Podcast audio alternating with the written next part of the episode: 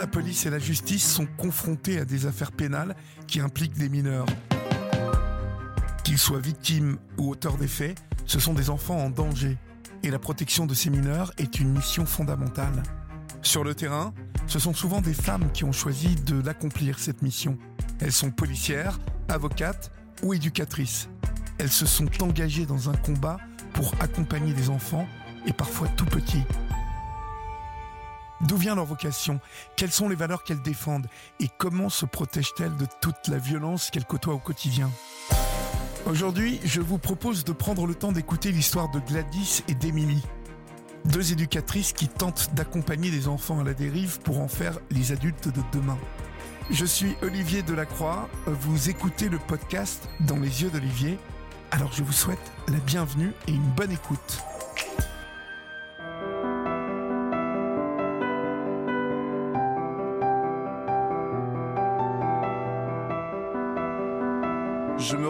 Vitry-sur-Seine, en banlieue parisienne, à l'unité éducative de milieu ouvert de la protection judiciaire de la jeunesse, la PJJ. Dans cette unité, 10 personnes travaillent auprès d'adolescents délinquants envoyés par la justice. Le but Les remettre dans le droit chemin avant qu'il ne soit trop tard. Je vais rencontrer Gladys, 40 ans. Tous les matins, cette maman de deux enfants fait une heure de trajet pour venir à Vitry, où elle est éducatrice depuis six ans. C'est Émilie, 34 ans, une autre éducatrice, elle aussi maman de deux enfants, qui m'emmène au centre de la PJJ, en plein cœur de la ville. Chaque semaine, toute l'équipe de l'unité se réunit pour évoquer le cas des différents mineurs que la justice leur a confiés. Vol, trafic, agression sont les infractions les plus souvent commises par ces adolescents à la dérive. Des assistantes sociales, des psychologues ou des éducateurs se concertent pour avoir une vision aussi globale que possible du mineur concerné. Mais aujourd'hui, la priorité est donnée aux parents.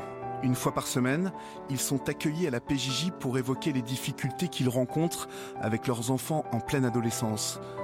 Une période durant laquelle de nombreux parents se trouvent dépassés. Ils viennent ici chercher soutien et conseils, car la protection de la jeunesse passe aussi par l'accompagnement des parents. C'est Gladys et Erwan, le psychologue, qui reçoivent aujourd'hui les parents. Euh, Moi, j'ai une fille de 16 ans depuis 3 ans qui, fugue euh, en permanence, hein, euh, pratiquement tous les week-ends. Et ce qui se passe, c'est que depuis un an, elle est dans l'alcool, elle est dans le shit, elle reçoit les garçons à la maison, sans qu'on soit là, elle attend le moment qu'on est absent. Maintenant, c'est la petite sœur. Donc, dès que j'ai le dos tourné, elle sort. Elle rentre, elle est euh, 20h30, euh, 21h. On ne sait pas où est. Et ce qui s'est passé aussi euh, et qui nous a fait un choc, euh, elle a déjà eu son premier rapport sexuel à 13 ans, donc c'est inquiétant. On est complètement perdu face à tout ça. Moi j'avais mes parents, ma mère, un regard ça suffisait. Parce que moi de mon père, on n'a jamais eu une fessée, hein, jamais. Mais on avait un respect déjà vis-à-vis des parents, que là il n'y en a plus. Non, et puis il y a l'alcool, il y a le shit, c'est des conduites à risque qui peuvent. Parce qu'elle elle aussi est en danger. hein, Elle est en on a souffrance, parlé elle est en souffrance. hein. Une gamine qui va pas bien. hein. Moi, j'ai mon fils aussi qui a été impliqué dans une affaire de cocaïne aussi.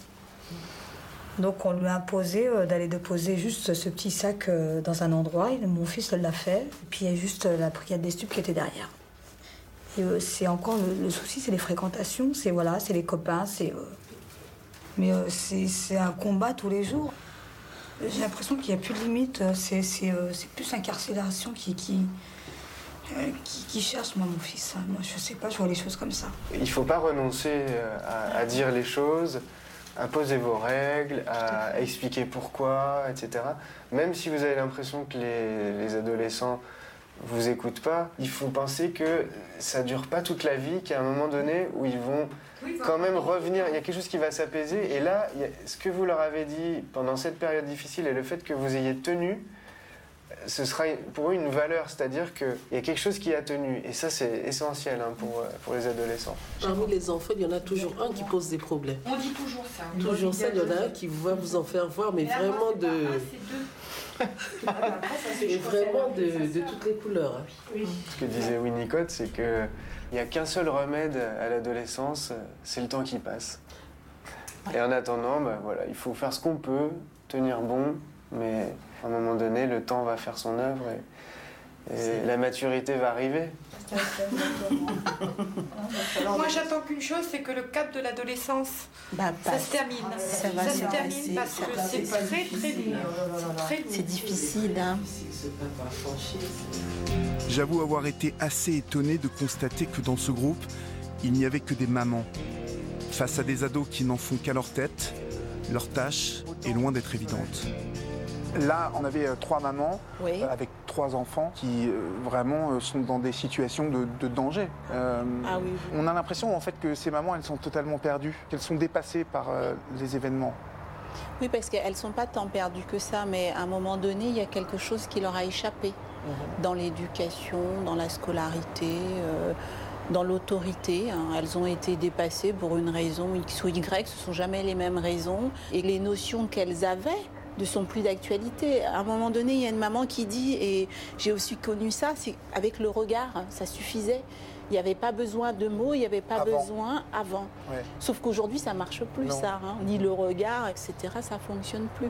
On voit souvent ces parents comme euh, des missionnaires, mais euh, on avait tout sauf, sauf des mamans démissionnaires. Ah non, c'est des mamans courage. hein, euh, C'est qu'à un moment donné, c'est tellement difficile, c'est tellement lourd, et puis il n'y a tellement pas de solution que euh, oui, elles lâchent. Il y a des moments, elles lâchent. Il y a des moments, euh, euh, il y a des mamans qui disent occupez-vous-en, madame. Moi, je dis, Ah, moi, je peux plus. Alors oui, je vais prendre le relais le temps que, Mhm. mais euh, elles sont jamais complètement démissionnaires. Elles ont trop d'amour pour leur enfant et elles y croient encore. Elles sont là. euh, on leur donne de l'énergie et elles prennent cette énergie et voilà, elles se remettent en selle. Pourquoi vous, vous avez choisi ce métier? Pourquoi vous le, vous le pratiquez avec autant d'enthousiasme aujourd'hui? C'est un engagement vis-à-vis euh, des adolescents parce que j'estime que c'est la période de la vie qui est la plus difficile, la plus compliquée. Euh, c'est aussi euh, très stimulant de travailler avec des ados. hein. Euh, alors il y a l'étiquette délinquant parce qu'ils sont là, ils ont commis un délit, mais pas que.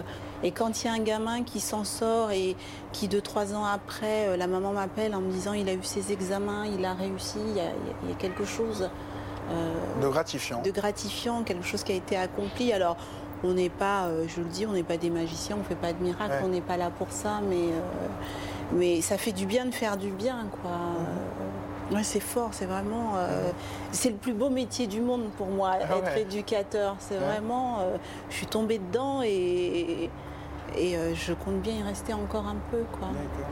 Quel âge ont vos enfants Alors, j'ai un ado de 14 ans et j'ai, Donc vous êtes en plein dedans. je suis en plein dedans. Vous posent des questions ou- Ah oui, oui, ça, ça l'intéresse beaucoup. euh, euh, et ça l'intrigue de savoir que je m'occupe d'autres ados.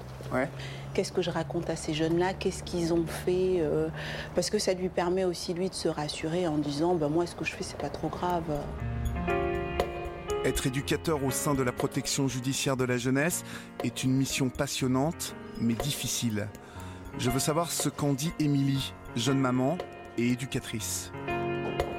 Émilie, je peux vous déranger quelques minutes? Plaisir. Avant de travailler ici, Émilie exerçait un autre métier, en apparence bien éloigné de la mission de la PJJ.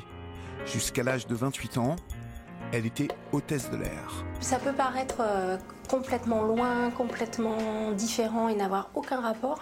Euh, quand on creuse un peu, il y en a, il y en a quand même. Euh, ouais. Dans mon ancien boulot, euh, j'étais au service des gens. Euh, actuellement, ben, je prends soin des gens aussi, d'une certaine manière, différemment, et je me sens plus utile. Là, je transmets plus des boissons, des plateaux ou un sourire, c'est euh, bah, c'est des valeurs. Pour moi, la loi, c'est important. Pour moi, le respect des règles, c'est important. Et, euh, et voilà. Pour moi, c'est deux, euh, ouais, deux, deux éléments qui m'ont fait, euh, qui m'ont fait changer de métier quoi, et, aller vers celui-ci. Je n'ai pas à faire du cinéma. Là, je joue pas de jeu. Je suppose que ça n'a pas surpris tout le monde que vous choisissiez ce métier. Il y avait une certaine incompréhension au départ. hein. Monsieur, euh, Ah votre bah, mari, Mais c'est vrai qu'il était inquiet. Et qu'il l'est encore. hein, parce que la- voilà, le public qu'on suit, il est empreint d'images un peu négatives, etc. Mais euh, quand je termine à 18h l'hiver, euh, quand je ferme le service qui fait tout noir et que je suis la dernière à sortir, bah, il n'est pas hyper rassuré. Mais bon, Vous vous sentez plus proche de la loi ou des valeurs euh, Pour moi, c'est lié. C'est lié? Ouais, pour moi, c'est lié. Euh, Il y a les lois pour permettre de vivre tous ensemble. Euh, je veux dire, je, le vois à travers mes, enfants qui sont jeunes. Euh, ils sont deux. Il faut qu'ils apprennent à cohabiter à deux. Eh ben oui, bah, la liberté de l'un, elle est un peu limitée par l'autre, mais en même temps, il y a un cadre, il y a des règles, on se castagne pas, on se parle correctement, on, se prête les choses. Enfin, c'est des choses très basiques, mais je me rends compte qu'on l'apprend tout petit. Et c'est peut-être aussi parfois ce qui a fait défaut aux, aux jeunes qui nous arrivent. Et c'est ce que j'essaie de faire une petite piqûre de rappel en disant bah, bah oui, mais si tu veux vivre dans notre société, si Ces tu veux qu'on vive tous existent. ensemble, ces valeurs-là existent. Il faut que tu en prennes conscience. Il faut que tu les acceptes. Tu n'as pas le choix. Émilie, comme tous ses collègues, a en permanence 25 dossiers à suivre. Je vais le rappeler. Allô Bonjour. Le travail de ces éducateurs, c'est aussi de relancer ceux qui oublient leur rendez-vous. Cela fait partie de leur quotidien, car pour les adolescents, la rigueur et la ponctualité ne sont pas toujours leurs points forts. Euh, maintenant, il faut, il faut te remanifester. Il faut absolument euh, bah, déjà que tu viennes au service, hein, qu'on arrive à se rencontrer. Ok. Bon. À demain. Bonne journée. Au revoir. Ce matin, Gladys reçoit dans un bureau un jeune garçon de 14 ans que nous appellerons Julien. Julien n'est pas délinquant, mais il fait l'objet d'une mesure de protection par la PJJ à la demande de la justice. Au cœur d'un conflit violent entre ses deux parents séparés, dont une maman alcoolique, Julien a été placé un temps chez sa tante en Bretagne et pourrait tomber dans des conduites à risque maintenant qu'il est revenu à Vitry. Ah, je me sens mieux là-bas qu'ici là. Qu'est-ce qui est différent? Bah, que c'est Bretagne, c'est. C'est euh, calme, alors que Vitry, euh, ça, ça fait un peu chier de vivre ici, quoi. Au niveau de quoi?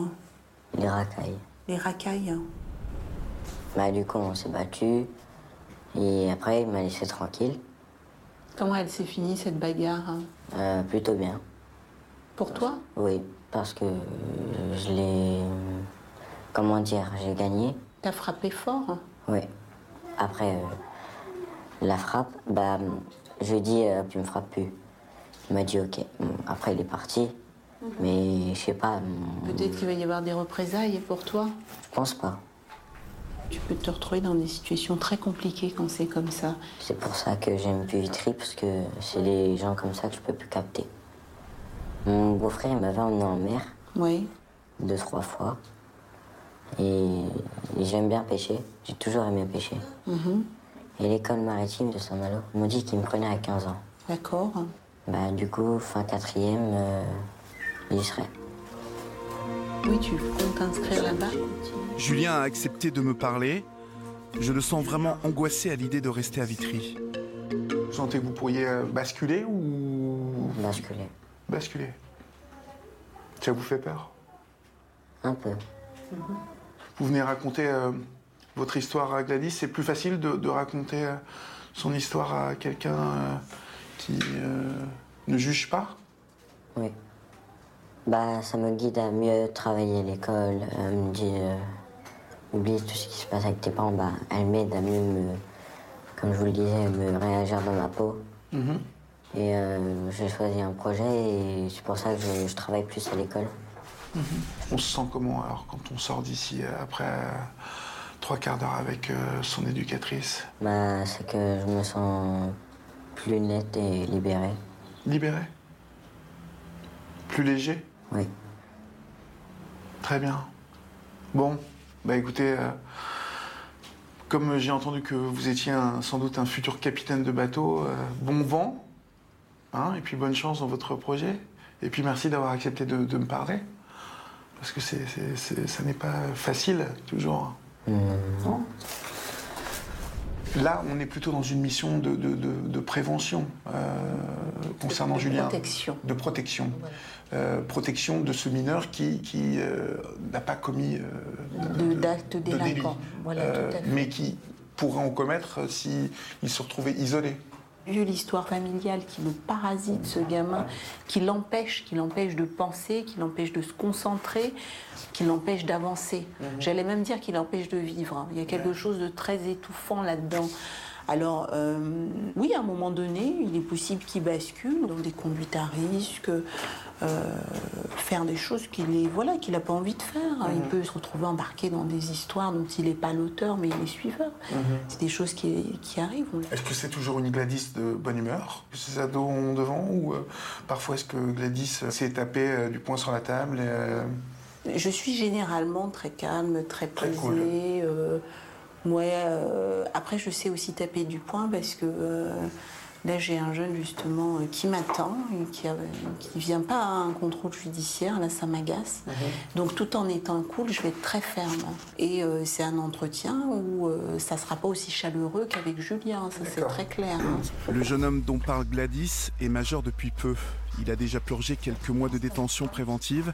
Une audience devant le juge approche. Il risque d'être condamné à de la prison ferme. Le jeune homme devait répondre aux convocations de Gladys, ce qu'il n'a pas fait par deux fois déjà. Tu peux enlever la casquette, s'il te plaît? Comment t'as fait pour oublier? J'ai pas oublié à la base, mais je sais pas.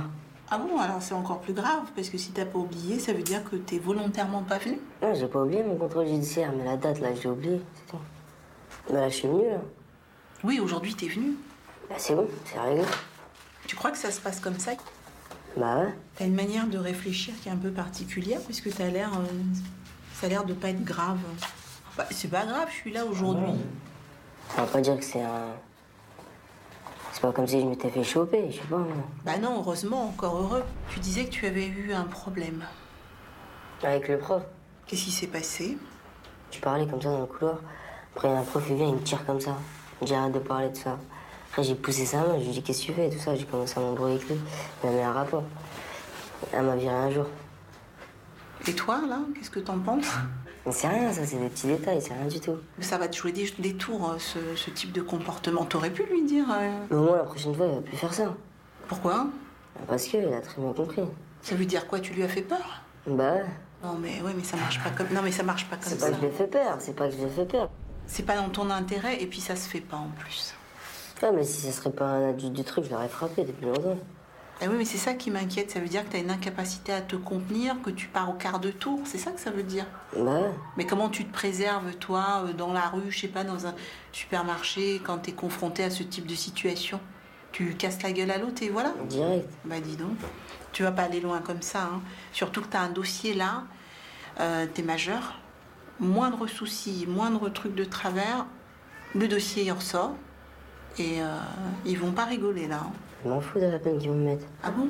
Ça, ça arrive à tout le monde, ça. ça Ah bon? Qui arrive à tout le monde. Comment ça, ça arrive à tout le monde? Là, quoi se mettre dans la tête, c'est grave, après, ça va te ronger le crâne. La détention, c'est des trucs qui arrivent à tout le monde. Moi, ça m'est jamais arrivé. Hein. Je suis jamais partie en détention. Mais de quoi? Pas à tout le monde, on va pas dire. T'as à une tout le manière de banaliser le truc là, je te dis On va pas. pas dire à tout le monde, on va pas dire à tout le monde. Bah oui, hein. c'est grave d'aller en prison. Et non, ça n'arrive pas à tout le monde. J'ai écouté l'entretien dans une pièce voisine et ce jeune garçon me donne l'impression de ne pas avoir compris que désormais, il tenait sa vie entre ses mains. Vous pouvez largement euh, changer le cours des choses, vous, en fait. Bah non, je peux pas. Pourquoi vous pensez ça, en fait? Parce que c'est pas moi qui décide de ma sanction.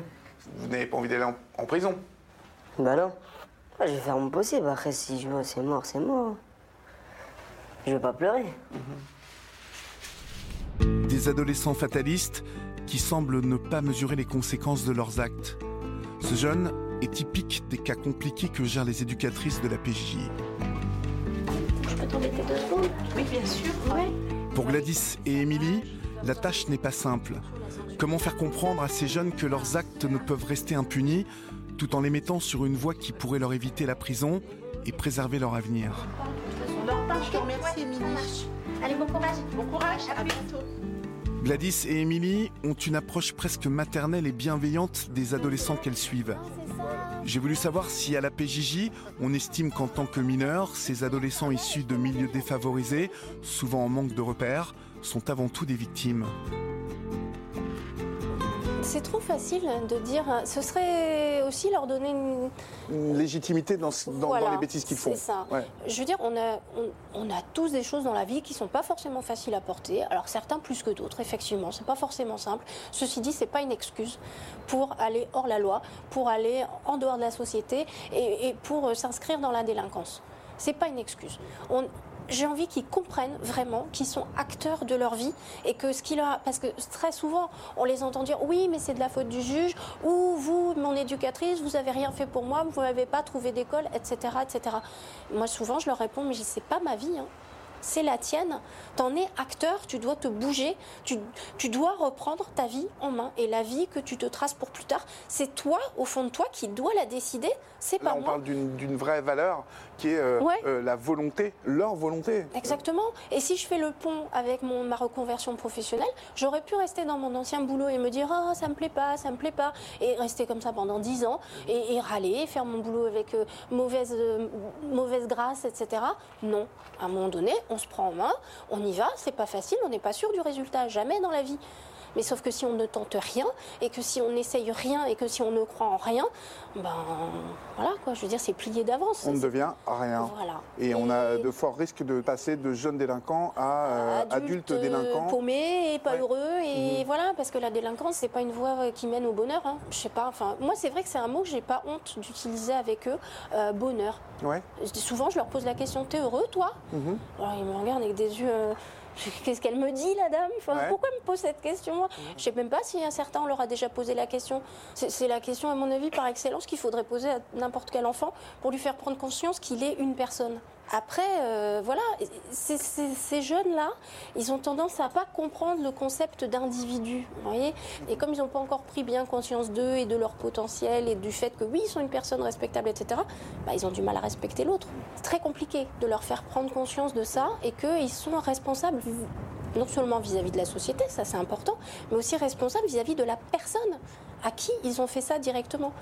Vous suivez des adolescents euh, multirécidivistes euh, qui en sont à 14, 15, 20, euh, 25, 30 délits parfois d'incarcération. Comment est-ce que vous la vivez euh, C'est une réponse parmi d'autres. Du moment que la, solution qui est envisagée, elle est individualisée et qu'on y met de l'éducatif dedans, ça veut dire bienveillance, ça veut dire euh, il y a des adultes autour qui vont l'aider, préparer la sortie, etc. Mais moi, c'est pas quelque chose qui m'ébranle. Enfin, si tu vas en prison, c'est que tu as posé les actes qui vont avec. Je vais pas te lâcher, c'est pas parce que tu es en prison, je vais plus venir te voir. Au contraire, je vais venir te voir. Mais tu l'as, en gros, bah, tu l'as cherché, quoi. La mission de l'unité PJJ de Vitry est donc loin d'être achevée. Ici, les éducatrices que j'ai rencontrées affichent toutes la même passion, la même détermination à venir en aide à ces mineurs, mais aussi aux parents lorsqu'ils ont perdu le contrôle.